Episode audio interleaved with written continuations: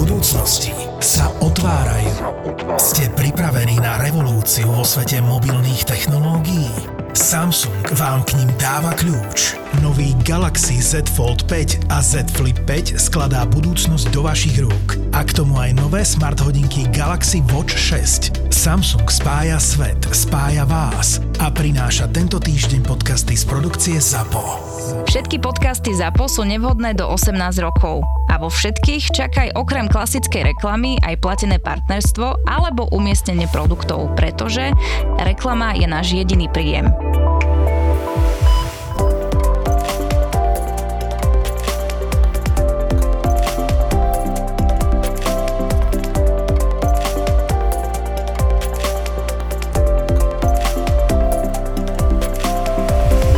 Dlho som uvažoval, aj som sa pýtal, či môžeme o tom hovoriť, ale zistil som, že už o tom takmer všetky médiá písali, dokumentovali to, bavili sa o tom všade. Jednoducho pacientku priviezli aj k nám. V regióne, odkiaľ bere všetkých pacientov sanitka, doveze ich do našej nemocnice, dá sa povedať, že spádovo. Sme mali taký prípad, alebo nazvem to prípad, že mladý študent doma dobodal vlastne všetkých príbuzných. Dobre hovorím, Števo? Áno, áno, je to tak. Ty si bol priamo pri výjazde, ja by som to rozpýtoval po tej zdravotníckej stránke. Čo vám nahlásili? Tak ráno zhruba okolo pol šiestej sa stala taká vec, že nám nahlásili v podstate bodnutie nožom. To nahlásili ako posádke RLP, v zápäti na to ten istý výjazd dostala aj RZP posádka. Čiže viac. Áno, z čoho sme vydedukovali, že teda nejdeme k nejakej neindikovanej Banalite. No. Banalite, ale podľa dobe treba skonštatovať, že toto bolo až viac jak indikované. Super indikovaný by som tak, to super indikovaný, no. Veľmi správne, tam trebalo naozaj pomoc. Áno, áno, bohužiaľ s tragickými následkami. No dobre, dal si hukačky, leteli, leteli ste na adresu, Doleteli sme, áno, došli sme do bytovky. Vysoko, nízko. Na štvrté poschodie sme, posádka RZP išli, išli po schodoch, my sme išli výťahom. Samozrejme, policia už bola pred nami, a už keď sa otvorili dvere, tak bolo vidno, že teda nejedná sa o žiadnu srandu, pretože všade bolo kopec, kopec krvi. Čiže ako z hororu. Áno, tak z hororu. Ja si myslím, že takú scénu ešte nespravili. Myslím vo filme. V podstate na chodbe už ležela pani, teda mama. Tá bola vlastne v takom predsáli alebo predchodbe. V spálni bol otec, obidvaja boli dobodaní ak to môžem nazvať detskou alebo tínežerskou izbou, tak tam ležal brat. Ktorý nebol ešte dospelý, tesne Ktorý nebol ešte dospelý, áno, s ťažkým bodnutím e, z ľavej strany z boku, niekde v podpaží, alebo nižšie od podpažia. Priamo dá sa povedať. Myslím si, že to asi ukáže skôr až pitva, ale ja si myslím, že tam bolo pravdepodobne zasiahnuté aj srdce. Uh-huh. Zahájili sme resuscitáciu ako prvému. Pri každom stlačení hrudníka sa masívne riala krv, Pacient bol samozrejme aj zaintubovaný. Pri stlačení hrudníka ste sa snažili reštartovať srdce ano. a na druhej strane, ale pri každom stlačení, keďže potrebuje stláčať srdce, aby vládalo, tak vám vytekala krv z hrudníka z tej bodnej rany. Áno, áno, áno. Čiže to je v podstate situácia, kde reálne neviete pomôcť, lebo na jednej strane chce zastaviť krvácanie, na druhej strane, ty si mi vral, že tam už srdiečko tak 20 za minútu, dýchať nedýchal. No to už bola bradykardia samozrejme. Áno. A akože tie poranenia naozaj neboli zlučiteľné so životom. So životom. Ty povieš, že tam príde posádka a lekár tam rozhoduje, kto prvý, druhý, tretí, ako potrebuje prvý pomoc. To sa tak hovorí, že označenie červený je že najakutnejší a potom teda oranžová, žltá a tak ďalej. S tým, že toto bol najakutnejší stav, kde ste chceli zachrániť život. Ten otec, mama neboli v tak zlom stave, že boli v bezvedomí nedýchajúci, hej? Nie, nie, mama bola absolútne orientovaná, hej, v podstate ona s nami aj komunikovala, teda s mojimi kolegami z RZP posádky a Otec takisto bol plne privedomý, komunikoval s nami, akurát mal teda tie bodné zranenia na, na chrbáte. Totiž to tú mamu potom doviezli ku nám do Galanty, tam bola ošetrená, prijatá. Našťastie jej bodná rana išla pod kľúčnú kosť, myslím, že niekde je vľavo, ale nezasiahla to hlavnú cievu, subkláviu, hej, takže sme šťastní, že mm. veľká cieva nebola poškodená. Za mňa môžem povedať, ja som to videl z pohľadu toho lekára v nemocnici teda, bolo to na prelome služieb, čiže ráno, keď ja nastupujem do roboty, niekedy vtedy tá pacientka došla, tak bola privezená. asi, áno. Áno. A ja bývam tesne pri nemocnici, akurát som bol v sprche a to je asi to najhoršie, keď ti zazvoní ráno telefón, tesne predtým, jak vyrážaš do roboty s tým, že ahoj Luky, tu je doktorka tá, tá, ktorá predo mnou slúžila, vieš, čo je tu dobodaná pacientka z tej tragédie, čo sa stala, poď rýchlo do nemocnice, proste to je niečo neskutočné a po ceste do nemocnice ja som čítal správy, už médiá fungovali, už nahadzovali, že čo sa približne stalo, kto, komu, ako. A ja som videl teda na chodbe pani v stredných rokoch s tým, že proste ona, jak ty hovoríš, možno na mieste výjazdu bola orientovaná, ale tu to bola pani, ktorá bola ako keby spala s otvorenými očami jej. Nehovorím, že z nejakého vitálneho hľadiska, že by bola nejako vykrvácaná alebo šoková, ale proste ona bola v psychickom šoku takom, že nekomunikovať nevedela. No, sa mi ešte rozprávala. No, no. Treba si uvedomiť to pozadie teda, že ja som od teba teda priamo počul, že ten otec, napriek tomu, že ten mal najviac bodných rán, že on si normálne popri tom všetkom jasne vyresuscitovali zapáliť, čo bol v takom šoku. Cigaretu. Áno, ono to bolo tak, že v podstate bola mu zavedená kanila, dostal infúziu s tým, že teda nech e, ešte posedí, nech počká chvíľku, kým... ste zachraňovali Kým zachraňovali. Jo, dokonca on sa aj pýtal, že teda, že, čo má robiť, že, že, čo má robiť a že jak e, v podstate, v jakom stave je ten jeho syn. Tak ale ešte prebiehala resuscitácia, tak ani sme mu neoznamovali, že vlastne, že čo sa, deje, čo, čo, čo sa deje. No on si medzi tým ešte odišiel v pohode aj s infúziou, si išiel v kľude na cigaretu ešte na balkón, tak som v šoku. V šoku, v šoku. To sú situácie, ktoré, na, na ktoré sa proste nedá pripraviť. To bol ten problém, čo sme riešili vlastne celé ráno, že ja som pacientku jasne išla na hospitalizáciu, aj keď tie zranenia neboli také drastické, stratila dosť veľa krvi, tam bol nejaký hemoglobín, aj okolo 100 Čiže také, že áno. Povedzme, že pol litra asi áno. Pol litra, áno. Riešili sme skôr to psychologické hľadisko, keďže policia ku mne chodila, kriminálka ku mne chodila, pýtali sa, čo, čo s ňou je. Tak ja jasne som im povedal, máte tu pripravenú správu, nie je ohrozený života, je tam a tam hospitalizovaná. Každý sa pýta na jednu zásadnú vec, či pacientka má pri sebe telefón, či vie, čo sa stalo. Zháňal sa psycholog, ktorý sa s ňou porozpráva, lebo v tom šoku jasne nemusíš si uvedomiť, že sa niečo takéto stane, obzvlášť keď sa to stane tvojim najbližším a ona bola asi z toho miesta RZP, predpokladám, nejako prepravená do tej nemocnice. Áno, pravda, že. No, takže nemusela byť nejaká vedomá toho, že proste dva jej synovia to už nie sú.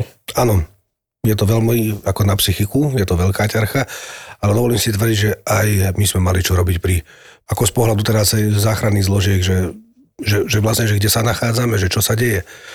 Áno, lebo ako som už spomínal, hororový film aj toho najsilnejšieho charakteru je len slabý odvar, čo v podstate, jak to tam vyzerilo. A ešte rád by som aj pripomenul, že nám policia povedala, že páchateľ sa nezdržuje na mieste činu. To bol dôležitý moment. Lebo bez toho my nevstúpime, pokiaľ teda není čisté prostredie. A páchateľ bol kde? Ja som si to všimol, keď sme vchádzali donútra, že vlastne krvavé stopy popri výťahu viedli smerom hore. Takže popri výťahu, jak sú normálne vežiaky, na čiže na, na chodbu von, hej, takže popri výťahu išli hore také krvavé stopy. Ale neriešil som to ďalej, tam nebol to na to, na to čas. Tam mám informáciu, že on potom skočil z okna? Nie zo štvrtého, kde ste boli? Áno, áno, až na 7. poschodí išla polícia za ním a ako priznám sa, že my sme tam mali dosť, do, dosť čo, čo robiť. Keď nám oznámili, že ešte dole na chodníku je ďalšie telo, tak to Rozumiem. V podstate to sú také stresové situácie, že človek tam... Vy ste išli rátovať, čo treba. Samozrejme, niekto vonku, ak si už konštatoval exitus toho mladého muža, ktorý teda bodal a bohužiaľ zomrel aj ten 17-ročný syn. Pokiaľ viem, tak matka tá je relatívne v dobrom stave. V inej nemocnici leží teda otec, ktorý bol v vážnejšom stave, ktorý napriek tomu dlho chodil. Vy ste ho mali v sanitke, ty vy ste ho brali? Áno, áno, áno. Ale že potom tak. teda začal vnímať ten svet, že čo sa stalo, jemu to doplo a že už sa začal vypitovať. Áno, on sa, on sa aj v podstate v priebehu celej akcie sa on, on, on sa dopytoval, že čo je s jeho synom, mm, ako sa má, alebo teda, že kde je, kto sa mu z nás venuje, ale mm, ako som už spomínal, on bol v šoku a mm, ani sme ho nechceli nejak zaťažovať s nejakými informáciami, ktoré... On bol tam ten, zranený, hej? Áno, áno, áno, ktoré v ten daný moment neboli pre neho nejak, si myslím, že dôležité, aby sme mu ešte oznamovali plus ďalšiu traumu na tú, ktorú má. Ešte ty si mi že v sanitke priamo už mu to doplo? Áno, a tam sme si všimli ešte jedno poranenie, ktoré sme ktoré sa, ktoré sa v tej rýchlosti prehliadlo, tak tam mal ešte jedno poranenie a v podstate mm, sa prišlo na to tak, že e, z neho začala veľmi silno vytekať krv. Áno, mm. takže v podstate pod nosítkami som si všimol, že teda vzniká, vzniká a to nebola už krv, to už bola kaluš, že teda strašne silno začal krvácať. Potom sa začal stiažovať aj na dýchanie. na stiažené dýchanie, tam bol t- e, potom potvrdený pneumotorax. aj pneumotorax. Čiže prasknuté plúco, ľudovo povedané. Alebo prepichnuté. Tak potom vlastne samozrejme operačné stredisko nás e, koordinovalo. Čiže vy ste ošetrili to novozistené krvácanie a brali ste do na ošetrenie. Presne tak. Luky, tebe mama niečo hovorila? No, iba tak potichu, jak ležala na nosítkach, bleda ako stena, proste dookola opakovala, že proste ona už nemá prečo žiť a že nechce žiť, čo je také pochopiteľné. Lebo asi už aj ona si uvedomovala, že sa stalo niečo zlé, aj keď nevedela presne, čo sa stalo, hej, alebo si to nechcela pripustiť, proste blok. No a v tomto prípade, nejak sa hovorí, tak mlčať je zlato. Tuto to platí asi dvojnásobne, radšej sme nič nepovedali, len sme jej povedali, že nech sa proste sústredí na to, aby sa ona dala do poriadka, že všetko bude dobré, aj keď sme vedeli, že už dobre to asi nikdy nebude.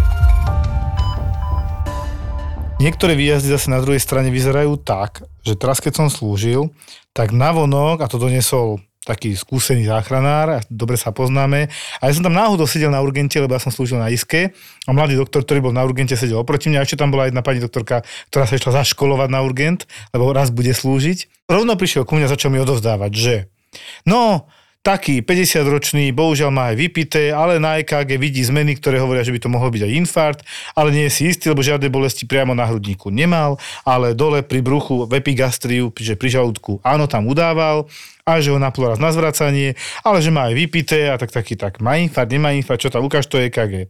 Na tom EKG to naozaj vyzeralo ako infarkt prednej steny, ale zase tá bolesť v žalúdku by hovorilo o infarte skôr v spodnej steny, alebo to celé divné a typické bolesti nemal. Takisto tam bola lavoramienkový blok, tam sú skarbos a kritéria, ja to nechcem komplikovať. Nakoniec sa ukázalo, že má 2 promile, ale môže mať popri tom infarkt, čo je teda ako zaujímavá kombinácia. Mal 200 na 100 tlak, okolo 100 pulzov, teda som normálne povedal doktor, však prebereme to, ošetríme, pozrieme, urobíme, vylúčime infarkt, potvrdíme infarkt, spravíme čo treba. Na to všetko som bol prekvapený, celkom dobre spolupracoval. Dostal infúziu s izoketom na zníženie tlaku, zároveň teda ako, dá sa povedať, že to je liečba akutného koronárneho syndromu, vlastne infartu, hej, v tomto prípade. Znižíš nároky toho srdca. Tak, tak, čiže zlepšíš mu aj odpoveď, aj menej bolesti má potom a takto. Lenže robil sa prvý troponín, o 3 hodiny druhý troponín, pacient aj vytriezil, dali sme mu teda infúzie s izoketom, aby teda bol v poriadku, aj nejaký furosemín na odvodnenie a ukázalo sa, že sa o infarkt nejedná že sa jedná o hypertenznú takú krízu, dá sa povedať, aké nemal také typické prejavy hypertenznej krízy, že by ho strašne bola hlava, on bol opitý, hej, 2 promile, 1,9. Čiže návonok to vyzeralo, že toto bude zlé a nakoniec sa ukázalo, že to vôbec až také zlé nebude a ten tlak sme krásne dali dokopy, ukázalo sa, že na infarkt to nakoniec vôbec nevyzerá. Pre istotu sme spravili aj pankreatické testy, či to nie je pankreatitida celý čas v ňom. No a pacient bol ošetrený a nakoniec išiel aj domov na vlastnú žiadosť, lebo teda nechcel veľmi ostať na pozorovanie. Ale podstatné je, že niekedy ten prvý moment, že dojdeš a on si zavolal sanitku, on sedel na nejakej lavičke vonku, vedľa seba mal flašu, popíjal a poprosil niekoho okolo idúceho, že nech mu zavolá sanitku, že ho boli brucho. V podstate takto znela anamnéza. A ako správni záchranári urobili aj EKG a tam sa im to nezdalo, tak to dovezli ku nám na internú ambulanciu, napriek tomu teda, že udával bolesti v epigastriu. Ale teda my sme si vyšetrili aj brucho, rengen, všetko sme urobili a nič sa také závažné nakoniec nepotvrdilo. To, že nebere lieky, to nám je jasné, keď pije, tak nebere lieky. A s dobrým tlakom nakoniec teda síce na vlastnú žiadosť, alebo teda na revers, išiel domov. A niektoré tieto stavy práve ukazujú, že nie vždy úplne všetko sedí to, čo nahlásia, že števo. Áno, častokrát sa realita, alebo teda skutočnosť veľmi líši od, od toho, ako, ako je daný výjazd e, nahlásený. Častokrát sa stane, že tam letíme, lebo sú tam nahlásené stenokardy alebo nejaké závažnejšie ochorenia a pacient čaká pred televízorom s keksíkami v ruke a teší sa, že tak už ste prišli, aké fasa. Ja hovorím ale teraz o tom, ako si došiel do doma dôchodcov a bolo očakávané niečo úplne strašné, vysoké pulzy, pacientka sa má zle. Babička nám povedala, že sa trasú ruky a ona nevie pozerať televízor a z toho je nervózna. A vy ste tam mali ako výjazd, že. My sme tam nahlásená ako tachykardiu. Čiže rýchle údery srdiečka. A pocit na zvracanie. A ukázalo sa, že jediným problémom naozaj je to, že... Trasú sa jej teda ruky od narodenia, lebo ona sa s tým už narodila a ju to rozčuluje, lebo nevie pozerať televízor. A najkrajšia bola otázka, tak ma nezoberiete do nemocnice? Lebo ona má rada, ja mám rada, keď ma vezú, hej, ja mám rada, keď mám tieto prevozy. Ja sa tam tak dobre cítim. Áno, a vtedy si mi povedal, že cítil si, ako ti rastú ako zarastám. Ako no, zarastáš. To sú naozaj také stavy, že niekedy nás naozaj potrebujú. Stalo sa nám už aj, už aj viackrát, že sme došli na, na výjazd, ktorý si výjazd naozaj nezaslúžil a bohužiaľ na druhej strane to skončilo tragicky, lebo sme nevedeli skôr prísť. Boli sme na opačnom konci okresu pre nahlásenú a neindikovanú diagnózu a keď sme v podstate ukončili našu činnosť na tej danej adrese, tak sme dostali hlásenie, že na opačnom konci okresu pán, jak išiel do roboty, vystúpil z auta, odpadol, zástava srdca. A sám tam bol? E, so svojimi kolegovami z práce. Ktorí volali sanitku? Ktorí volali sanitku. A oni? Áno, Čiže oni, tam bola laická resuscitácia. Laická, áno, laická to prebrali, presne tak. Áno, naskočil. Áno, áno. Ako naskočil nám normálne na monitore, nám naskočil. Čiže srdce naskočilo, srdce nám naskočilo, na nejaké normálne presne pulzy. tak, áno. E, následne bol pacient zaintubovaný, odnesený na áro a tam celkom dobre sa držal tuším až po nejakých 10 alebo 12 hodinách. Ďalšia resuscitácia a už to... Áno, áno, áno, áno. Preto aj tí volajúci nech si dvakrát alebo aj viackrát rozmyslia, či naozaj, či si tá ich daná choroba alebo ťažkosť vyžaduje výjazd, lebo ja chápem na jednej strane, že každý z nás si myslí, že ten jeho problém je najväčší, ale naozaj si treba zvážiť, jednak ohrozuje to aj nás, pretože naozaj letíme ku každému jednému pacientovi. Ako by išlo o život práve? Ako by išlo o život. Bohužiaľ, častokrát sa stáva, že to bolo zbytočné. My sme tu mali analytikov nedávno a ukázalo sa, že teda aj tí, asi potvrdí, že tých 80% prípadov nie sú až tak akutné, jak sa to nahlási. Nie, lebo keď, sa, keď dáš potom priame otázky pacientovi, odkedy má ťažkosti a povie dva týždne nepríjma potravu, alebo už mesiac ho bolí hlava. E, stal sa nám aj prípad, keď sme došli na stenokardie.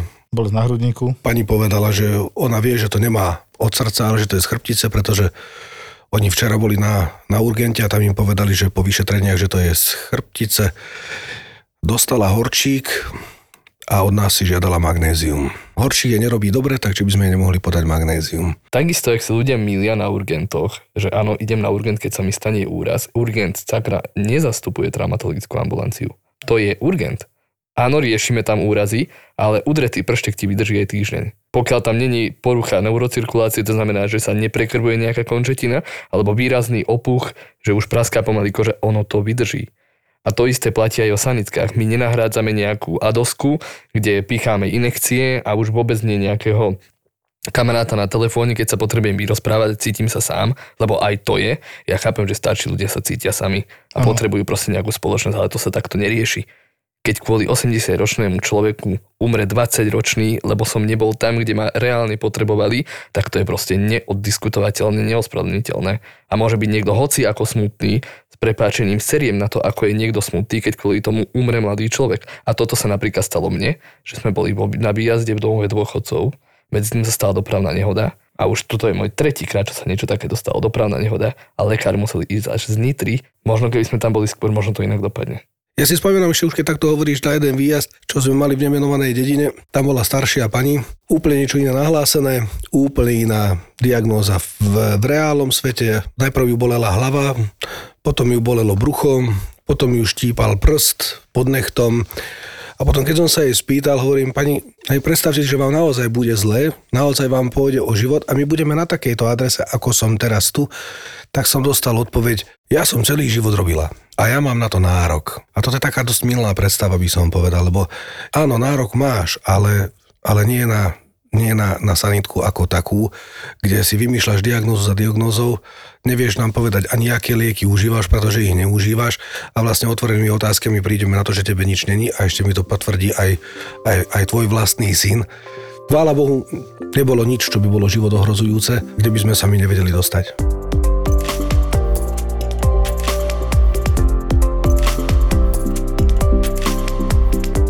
Takisto sa mi stalo, že z pohotovosti poslali pacientku s tým, že nejaké dyspeptické ťažkosti, nič moc nevyzerala zle.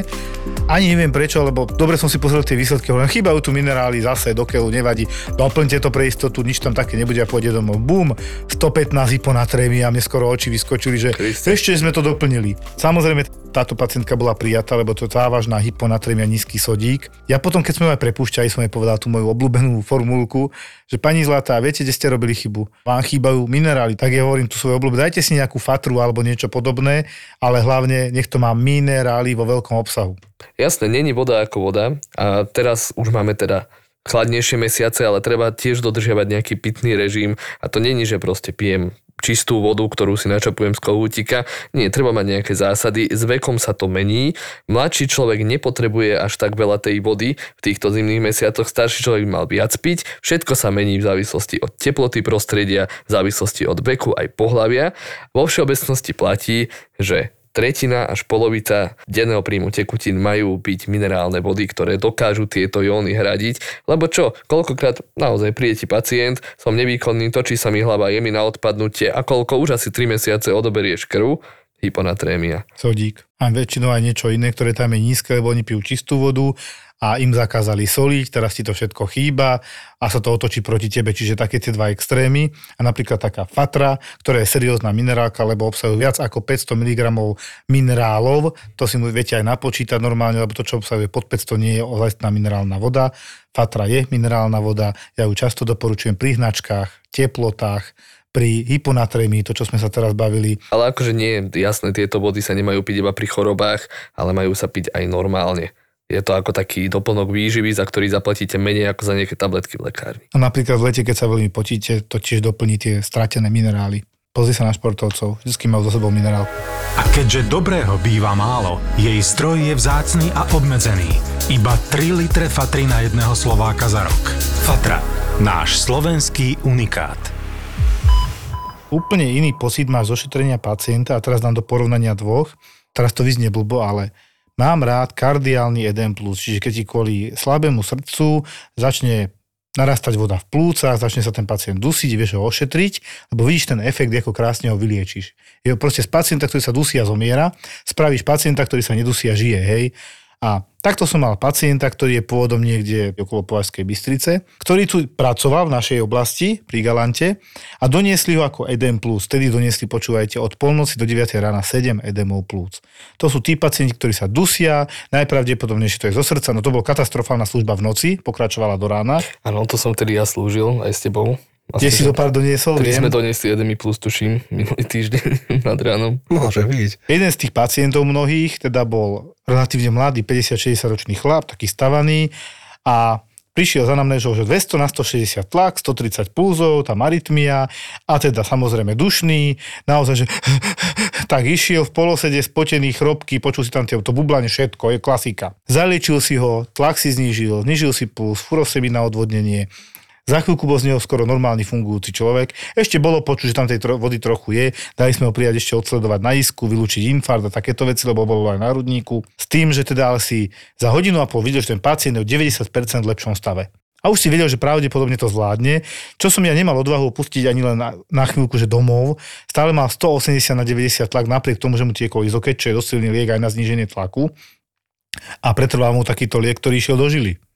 Hej, že ten pacient potreboval ďalej nejaký monitor, dosledovanie a mne potom povedali sestričky, že už keď prišiel hore, už mal iba 150 na 80 a už také pomaly vyčítavé, že prečo som ho vôbec dal prijať. No lebo ešte keď bol u mňa, nebol taký dobrý. Ja sa teším, keď sa mu tak pomohlo, on už je v tejto chvíli možno aj doma. Čo sa mi ale nepáčilo a čo som sa na neho aj hneval, bolo, že sa mi potom priznal, keď už bol taký, že celkom komunikatívny, že viete, ja tie lieky neberem. Ja to neberem hej, bral lieky na tlak, na arytmiu a tak ďalej. A on, ona sa na to vykašľal. Dospelo to k tomu, že potreboval našu starostlivosť. Nie je problém, samozrejme, že ju dostal. Ale máte z toho taký pocit, že ona to bude srať, vráti sa znova a s prepáčením zaslúži si to? Áno, zaslúži, ale s väčšou chuťou ošetruješ pacienta, takého veľmi slušného pána, oveľa staršieho, ktorý došiel s fluidotoraxom, nie je tekutina ako tekutina, fluidotorax je jednoducho ohraničená tekutina priamo v plúcach, ktorá ide aj pod plúcnicu jednoducho, alebo teda tamto pekne vidíte a to musíte pichnúť. To, v tom je ten rozdiel. Hen to vymočíte, toto čiastočne vymočíte, ale väčšinou to musíme punkciou hrudníka, či pleurálnou punkciou, tak tomu hovoríme my po našom, vyťahnuť tú vodu, poslať na diagnostiku, či to je zo srdiečka, alebo nebude z nejakého nádorového ochorenia. Ja keď mi povedal, že 16 kg schudol, tak ma išlo vystres s prepačením, mm. lebo už som myslel na ten nádor. Taký veľmi, veľmi slušný, poctivý pán všetky lieky bere závažný kardiak, by sme to nazvali, mal ťažko chorú chlopňu, hej. Myslím, že aj po operácii, lebo som videl jazvu na hrudníku. To potom priznal. Tak to si mal normálne, tento človek je naozaj chorý, ani za to nemôže, všetko dodržiaval, napriek tomu sa to zhoršuje. To sa stáva, hej. Potom tu máš človeka, ktorý si s prepáčením za to môže sám, lebo bol múdrejší ako všetci ostatní ja ti nechcem povedať, či si jeden zaslúži ošetrenie viac alebo menej, ale o to, ako to ja tak sebecky vnímam, že je mi príjemnejšie ošetriť človeka, ktorý naozaj sa snaží to svoje zdravie dávať si dokopy, napriek tomu je chorý a je menej mi príjemné ošetrovať človeka, ktorý aj tak sa bojím, že sa na to vysere. Na všetko, čo sme mu urobili. Ja to volám, že stratená energia, hej, a čas. Ako keď povieš dieťaťu, nebehaj to po tej ceste, keď tam chodí auta a on tam bude behať a potom sa mu čosi stane, vieš. Lebo ťa neposlúcha, nič iné. Toto sú dospelí ľudia, ktorí neposlúchajú, dá sa povedať. A ty mu chceš pomôcť. Ja som až tiež taký fantastický výjazd, že strašené dýchanie o pol druhej ráno, dojdeš na adresu a pacient ťa čaká s cigaretou v ruke, pozerá sa cez okno a húli si svoju cigaretku. Ale dusí sa. Keď sa ho opýtaš, na to som sa spýtal, však ale nemá nehlásili ste strašené dýchanie. Čak som vás čakal, čo sa má robiť. No, vieš, tak, no a teraz to je presne ten moment. Kde sa ti úplne ochotne, príjemne, s radosťou ideš ošetriť pacienta, ktorý ťa čaká s cigaretou v ruke, že sa mu zle dýcha. Ak ti niekto dáva ako benefit rozšírené krvné testy k preventívnej prehliadke, to je veľké plus. No a pripoistiť sa pred vážnou chorobou je tiež fajn, pretože nikdy nevieš, či sa to nebude týkať aj teba.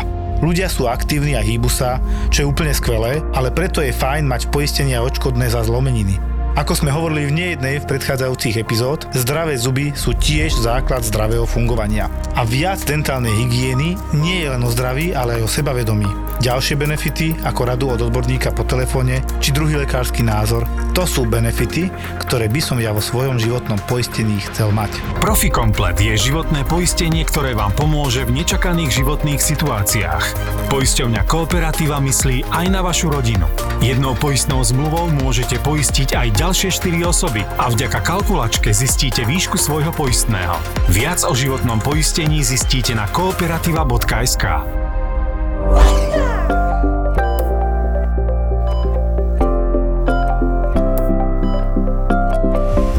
Luky, ty si mal taký až skoro zábavný moment. Ja som mal dneska zábavnú polhodinku na urgente.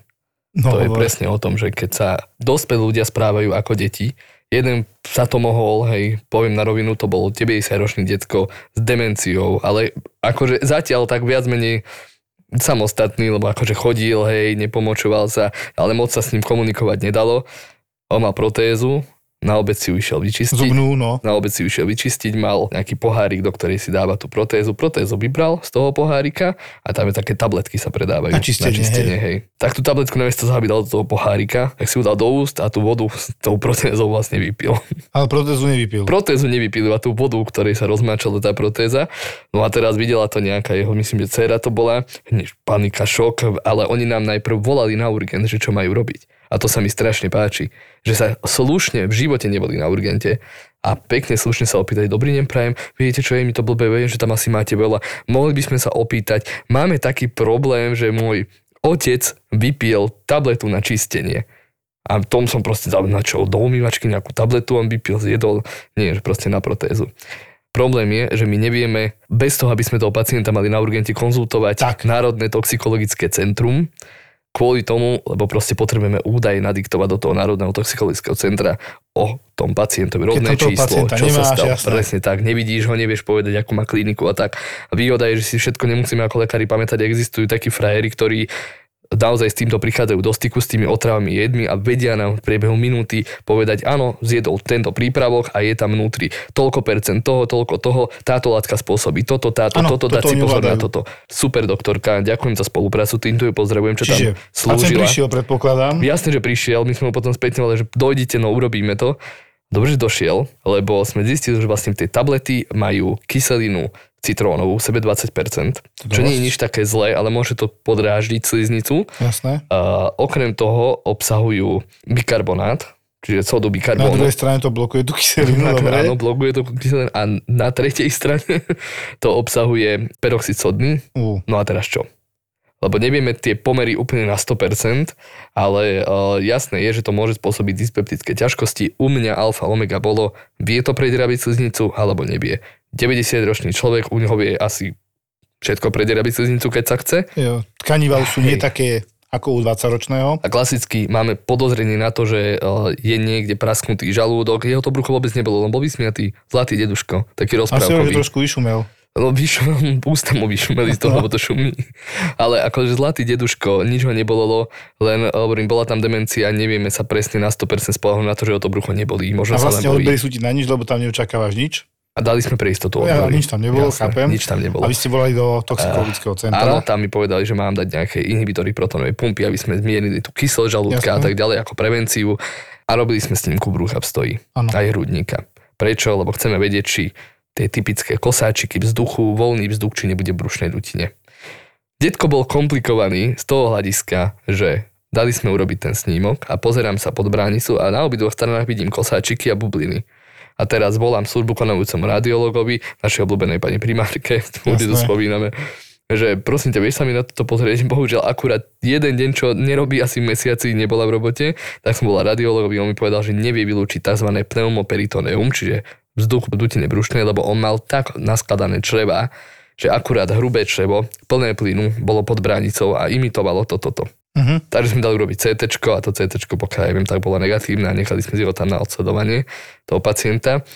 To bol prvý pacient, čo prišiel, to bola pol hodina ten druhý pacient, čo prišiel v tej istej polhodine, som myslel, že ma klepne. Pacient, taký úplný opak, hej, skôr taký by som povedal, že svojský, nepríjemnejší starší pán, ktorý 32 rokov nebol u akéhokoľvek lekára, mal rozpadnutú zdravotnú kartičku, lebo v živote nevidela svetlo, došiel ako opuchy dolných končetín s tým, že mu niečo tečie z nohy, obidve nohy. Keď som sa opýtal záchranu, prečo ste mi to doniesli, že ty, koľko má ten opuch, že 3 týždne. Mm. Ale obvodná lekárka povedala, že musí si zavolať sanitku, lebo že ona ho nevie nejako dotlačiť do nemocnice, tak nech ho tam niekto vyšetrí, že jej sa tam nechce ísť, alebo niečo takéto, tak som to aspoň pochopil. To je najjednoduchšie, no. To je, to, je, to je bomba. Urobili sme odbery, pacient mal zápal, pravdepodobne chronický, pacient mal okrem toho 18 cukor, lebo sa neliečil, tlakovo bol, že 180 ročný, na 100, prosím ťa? Bol nejakých 72 ročný. Čiže nechodil doktorom, chápem? Áno, čiže všetko mal rozhádzané, zistili sme mu tam diabetes, zistili sme mu hypertenziu, zistili sme mu blok na srdci, fibku mal fibriláciu, čiže počuť, časovaná bomba. Arytmia, ochorenie srdca, Áno. cukrovka, vysoký tlak. Áno. A, a, tak a do toho nohy, ktoré sú mi dodnes záhadou, lebo nie som dermatolog, len viem, že ho to asi neohrozovalo na živote, nohy, ktoré boli zelenej farby odlupujúce sa krusty, ako by z močiara vyšiel. Takže niečo zelené. tak zelené. On si na to dával nejakú konopnú masť alebo niečo také, no proste nepekný pohľad. Opuchy tých nôh, jasné, že je dekompenzovaný, bol aj z toho boli tie opuchy. No peklo. Ale odozdal si ho internistovi, každopádne. Ja som nedávno prijímal pacientku, ktorá výsledky nemala vôbec až také zlé. To bola naozaj veľmi stará pani, ktorá došla, že teda mala 1, 2, tretie už antibiotika, na každé mala nejakú ako keby alergickú reakciu, vyhádzaná od hlavy po pety, také flaky, plus mala tiež taký vred na predkolení vľavo, ulcus cruris, ktorý sa dlho liečil a boli s tým problémy, to tam chirurg sa snažil nejako dať dokopy a nešlo mu to. Nie, že nešlo, ale nedarilo sa mu to tak vyliečiť. A donesli už ako porucha vedomia, dehydratácia, staršia pani, tak proste sme ju prijali s tým, že CRP bolo 60, nič strašné, ostatné odbery mala dobré. A keď sa ma pýtali, že prečo ju sem prijal, no to by ste museli vidieť. Tá koža bola hrozná. To bol fakt, že posiata celá, každý ten flak alergické reakcie už bol zapálený. Ten vred na tom predkolení ani nehovorím, to bolo Čiže úplne škaredé. Impetigizované? Také, presne, začínajúca impetiginizácia. To znamená, že to je napadnuté streptokokovou infekciou tie jednotlivé ránky. Akože katastrofa. Paradoxom je, že ak som mu prijal, som ten deň aj slúžil, že ráno som ju prijal, vyzerá, a ešte hovorím, že príbuzné príďte ešte za ňou, lebo nevyzerá to dvakrát dobre. Nízky tlak, nekomunikuje, dehydratácia, výsledky nemá také zlé, ale t- neumiera sa priamo na výsledky. Umiera sa na zlyhanie cirkulácie, hej. No a ja som prišiel večer, ma sestričky ku nej volali, že táto bola v bezvedomí a hovorím, ja no. No tak sa s ňou porozprávať. Ona už vedela stáť, normálne komunikovala, zdrbala nejakú sestričku, že prečo jej povedal, že je babička, keď má 84 rokov, lebo povedal, že ona totiž to nemá vnúčata, tak nemôže byť babička. Hovorím, dobre, ale my to myslíme v dobrom. Tá sestrička vám brala krv, tak vás pekne oslovila a vy ste ju pomaly vyhodili s pláčom, čo odišla. Čiže babička ožila, babička, nebabička, a nakladala tam všetkým okolo, potom prišla jej sestra, aj tej nakladala a potom som zistil, že tieto tri osoby, ktoré boli na jednej izbe, jedna staršia pani na geriatrickom oddelení, druhá staršia pani, táto pacientka a potom jej sestra, ktorá tam prišla na krátku návštevu, čo som jej teda dovolil, lebo som myslel, že je v zlom stave. Všetky tri sú bývalé zdravotné sestry. A už mi tak doplo, že jú, oni sa trošku predstavujú, že budú po vlastnom manažovať seba sami, akože ja to chápem. Takto. Zdravotná sestra je žena, ktorá vie. A oni naozaj, oni vedia sa postarať o seba, o vás a očakáva takú kvalitu takú, ako podávala ona, očakáva aj od druhých. To ja chápem. Ja mám tiež mám zdravotnú sestru. Pre doktora to je pravá ruka, každému lekáru, ja Lukášovi som to povedal, že vidíš túto ruku, tak to je tvoja sestra zdravotná, ktorú máš v službe. Keď o ňu prídeš, to si ako pre bezpravej ruky, to je problém. Lebo naozaj to, tá sestra ti neskutočne pomôcť. No, ale zase na druhej strane, ja to poviem aj za seba, preto máme taký úzus povedať, že najhorší pacient je zdravotník, lebo ti do toho bude kibicovať. Ty to myslíš dobre, on má nejakú predstavu, už je síce starší ten človek, hej, a kedy sa to robilo takto, teraz sa to robí takto a ťažko mu to je niekedy vysvetliť. Sú takí, ktorí spolupracujú a sú takí, ktorí bohužiaľ nespolupracujú. Ale pani nakoniec v pohode spracovali sme ju, len to vyžaduje viacej energie, poznáš to števo. Tak áno, trošičku. Máme aj kolegu dokonca, ne? ktorý si ich tam došiel lahnúť s doktorov. Áno, to som zažil aj ja. A sám si indikoval. Aj sme kolegu, ktorého tiež ošetrovali po ceste, že teda nejaká arytmia, slabý a tak ďalej a on si, aj sme začal kázať, čo mu oni budú podávať. Ja si viem predstaviť aj seba v tej pozícii, že by som im tam povedal, že no toto mi dajte, toto budeme mať asi najskôr toto. Jasné, ale ty si v rukách niekoho iného a máš ho na starosti. Ja doteraz si pamätám, že keď malý sinátor, keď mal rok a bol chorý, mal absces na zadku a tak ďalej. Ja som nikomu nehovoril, čo majú robiť. Hoci je faktom, že som si to naštudoval od A do Z. Čiže keby sa mi niečo nezdalo, tak aspoň sa ozvem. Ale nemal som tú odvahu niekomu diktovať, kázať. Vieš, čo myslím? Ale každý sme iný. A hlavne to si treba užiť. Keď je lekár chorý, tak to si treba užiť, že konečne nemá zodpovednosť za niekoho, Robte sa mňa, čo chcete. Áno, presne tak, ale niekto má zodpovednosť za teba. Vieš si predstaviť, že som ťa musel cievkovať. to by som ti asi nedovolil. Bol by som jemný. to je jedna z vecí, ktorú ja veľmi nerád robím, lebo trpím s tými pacientami. Ja snažím sa to robiť tak, aby to čo najmenej cítil. Ono to není asi katastrofa, hej, ale dá sa to robiť podľa mňa jemne, dá sa to robiť aj nie jemne, hej, to sme to, ako všetko. A ja keď som bol v roli pacienta po operácii kolena, tak samozrejme tiež, ja som sa prebral, vyvrackal som sa po operácii kolena, hej, a teraz, už som mal teraz ten drén, pekne to odvádzal, taký aktívny, čo ti bere krv a bordel z kolena. A s tým som začal pochodovať, sestrička. Vy čo beháte, pán doktor, už máte sedieť. A kedy idem domov? Veď ste ešte len prišli. A kedy idem domov? No možno zajtra, keď sa podarí, keď budete v dobrom stave, hovorím. Dobre, a už môžem na to chodiť? kam si odbehla, vrátila sa asi doktora sa spýtať a že áno, môžete, že nič tam také nemáte, máte to urobené, OK. Čiže ja som bol určite, mali zo mňa radosť podľa mňa, hej. A na druhý deň teda mi vybrali pekne dren, to na to nezabudem, ako ma oklamala sestrička. Dren je proste hadička, ktorá ti má odsávať, tam to bol napojený na taký aktívny systém. No to sa chytí a krásne sa to... A dren je v tej rane a kvôli tomu, aby vám tam nepuchlo až takto koleno, aby teda to, čo tam trochu ešte krváca a rastie tekutina, nech to ide preč. Tak to by to unikalo, áno. A keď mi to vyberá, tak sestrička hovorí, dobre, na tri. A ja hovorím, fú, lebo som vedel, že to bude bole to vytiahnuť, lebo to trošku obrastie. A išli ste na dva. No, presne, toto mi urobila, že raz, dva, fú, a dá to volá. Mm. Ale čakal som, že to bude boleť viac. Mňa skôr prekvapilo to, že to nebolo na tri, ako sme sa dohodli. tak schválne, či si to pamätáme. Sklíčka dotykov, svietia v tme a ty si taká fajn. Ten text, ktorý poznáme, dokonale sedí s dnešnou dobou. Mobily, tablety, dotykové displeje sa nám myhajú pred očami a reálny svet nám uniká. A ešte sa nám stráca aj príroda, lebo zaplňame naše úložiská často zbytočnými digitálnymi spomienkami. Tie spotrebujú veľa elektriny a naša uhlíková stopa je smutne veľká. Dajme si digitálnu očistu a buďme aspoň chvíľu offline. offline. Ona aj on môžu byť fajn vo svetle sviečok, nemusíme svietiť s klíčkami. Mňa sa to dotýka. Chcem pomôcť prírode a chcem mať viac dotykov. Tých reálnych. Digitálna očistá od SPP. SPP.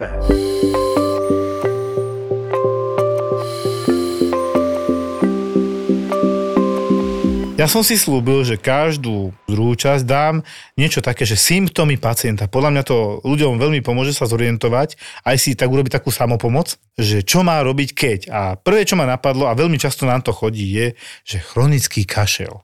Čo vôbec nie je akútne. Ja niekedy hovorím, že mám dní, keď sa tam hrám na obvodného lekára. A teraz nedávno bol tiež jeden z takých dní, keď som riešil dve covidové babičky, 100-ročnú, 90-ročnú, vedľa seba boli, išli v pohode domov, fakt mali dobré výsledky, dobre vyzerali. Ale jediný problém sa ukázal u týchto babiek, že, alebo starších paní, teda aby som bol slušný, že užívali lieky na tlak, aj keď mali nízky tlak pri tej výroze. Covid je výroza v dnešnej dobe, hej. A to bol problém, že oni potom išli na odpadnutie 90 na 60, 80 na 50. Ale ak sme im dali infúzie, tak už boli čiperné, dali sme im normálne liek Paxlovid, pretože to bolo 2-3 dní, ochorenie vedúce, našťastie tí príbuzní boli prítomní, urobili stier, paráda, hej. Podstatné je, im keď sa vysadia lieky na tlak na ten čas, keď majú nízky, keď sú unavené, slabé a v rámci výrozy jednoducho menej pohyblivé a všetko, dýchali dobre a výsledky mali dobre, tak oni sa dajú dokopy, to nie je problém. Ale to je tiež podľa mňa robota pre obvodného, však jasné, že keď bude užívať tie lieky na tlak, keď má práve nízky tlak, tak asi nebude dobre. Uh-huh. Jedna z tých vecí mnohých, ktoré je, keď dojde pacient, že nemal plúcneho, lebo ten má dovolenku, momentálne dokonca myslím, že náš plúcný má tiež COVID, tak príde, že on už kašle 5 týždňov. Tak teraz sa začne pýtať, či neschudol, schudol, vieš, Luky, kam mierim? Mám vylúčiť onkologický proces. Prvé, čo ma napadne, keď pacient dlho, dlho, dlho kašle, do toho je nejaké chudnutie, mal by mať aspoň rengen hrudníka. Hej? Ten obvodný vás vie poslať na rengen hrudník, keď zachytíte cca 70% vecí, ktoré tam my môžeme vidieť a aspoň to CRP a základ vám urobí a takéto. E, na 90% sa takto dá krásne vylúčiť nejaký nádor. Hej? Teraz druhá možnosť je chlamydie, mykoplazmy. Toto je strašne veľa teraz, Luky. Áno, po covidoch. Keď ste viac ako 3 týždne kašľúci, OK, podľa mňa toto už je na mieste vyšetriť. Obvodným lekárom. Tak, ktorý vám to proste vyšetrenie urobí. Keď pretrval ten kašel, niekto to rieši, niekto nie. A keď sa to potvrdí, že to je pozitívne IgM, IgA, to sú konkrétne protilátky, tak sa prilečíte antibiotikami bohužiaľ 3 týždne, takými to sa volá, že makrolidy alebo fluorochinolóny. No nemôžete piť na tieto konkrétne antibiotika, takže... A treba sa liečiť, jasno, no. trošku podporiť imunitu a tak, ale čo je dôkazom, tak nedávno som aj švagrinu mal takto, sme boli v Londýne a strašne tam drhla a potom teplota a toto už má niekoľko týždňov. Ale to už sme chlamydie mykoplazmy. Tak jedno alebo druhé niekedy oboje. Ona mala tak pozitívne, že samozrejme, že nasadili teda antibiotickú liečbu na 3 týždne, ale dokonca aj labáky v mikrobiológii píšu, že aj keby mali nie úplne pozitívne tie protilátky, tak treba pacienta preliečiť. Ale áno, súhlasím. Keď poviete chronický kašel, mňa napadne vylúčiť nádor, to sa ambulantne dá, to nie je až taký problém. Vylúčiť chlamydie mykoplazmy, potom chronický kašľú nám fajčiari, Takže sa nemôžu ťažovať, ale oni ti môžu povedať, ten kašel je iný. Zmena charakteru. Inak áno, to je dôležité. Keď sa zmení charakter kašla, to, je ako keby nová diagnóza alebo nejaký vývoj niečoho, kľudne aj tumor vie uh, zo štekavého kašla zmeniť sa na produktívny kašel, hej, lebo tam to pracuje, je tam tiež zápal. Ale kašel, no čo je kašel? Symptóm. Symptóm, hej a máme XY chorôb, vrátanie a dokonca aj kardiálna astma existuje, tak. keď je dekompenzovaný človek. Tak ako hovoríme, začínajúci jeden plúc pripuchnú dolnej končetiny, pacient sa cíti slabý, nevýkonný, neprejde po schodoch a kašle. No treba sa nechať vyšetriť. Voda na plúcach tiež spôsobí dráždenie a kašľovací reflex a bude kašľať ten pacient. Príjem bolí, kašel s vykašľovaním krvi býva niekedy, hej. Ano. Čiže není kašel ako kašel, ale keď niekto kašle 6-7 týždňov, podľa mňa to nie je iniciácia vyšetrenia na urgentnom príjme, aj keby som ma tam s prepačím našiel ten tumor na plúcach a povie potom niekto, vidíte, tak ste mi tam toto našli, tak to bolo akutné. Nie. Toto vám mohol robiť aj obvodný lekár, zistiť toto isté. To neznamená, že keď som našiel niečo akutné, ale prišli ste so 7 týždňami, že to je naozaj akútne. Ja som urobil robotu za obvodného lekára, nič iné. Čiže kašel je obranný reflex, keď sa snažíme zbaviť nejakých nečistôt v dýchacích cestách a podľa toho, čo za tým hľadáme, my riešime. Jasne, môžete sa zlaknúť, ale Pripomínam, keď sa bojíme nádorového ochorenia, tak si iba porozmýšľajte, fajčil som, fajčil som, pil som, pil som, žil som pekne podľa dobrej životosprávy, zabudni, nežil som tak. Dobre, v rodine som mal takéto ochorenia, nejaké nádorové a už máš nejaké bodíky, ktoré k tomu vedú. Schudol som, bože, ja som schudol 10 kg. Áno, a ja by som sa zlakol. Tá čisto to iba povedať, je to logické, pre normálne inteligentného človeka podľa mňa je zrozumiteľné, vtedy sa zlaknem a pýtam sa normálne na rengen. Lebo Bohužiaľ v rámci preventívky nie je úplne typické, že by posielali na rengen hrudníka, mali by. A keď aj ten bude negatívny, ale pokračujú tie problémy, no tak treba objednať na CT, to nie je až taký problém. Na CT už vidíme 100% parenchýmu plúc. Dva podcasty, ktoré miluješ spolu, spolu a naživo. Naživo fenomenálne vražedné psyché a najobľúbenejší cestovateľský podcast Choď do. Choď do v najmodernejšom klube na Slovensku Ministry of Fun, Ministry of Fun. Banská Bystrica. V stredu 13. decembra o 7. večer. Nenechaj si újsť najväčšiu podcastovú show v histórii ZAPO. ZAPO. Vstupenky zoženieš iba na zapotur.sk. Tešíme sa na teba. ZAPO. Zábrná v podcastovách.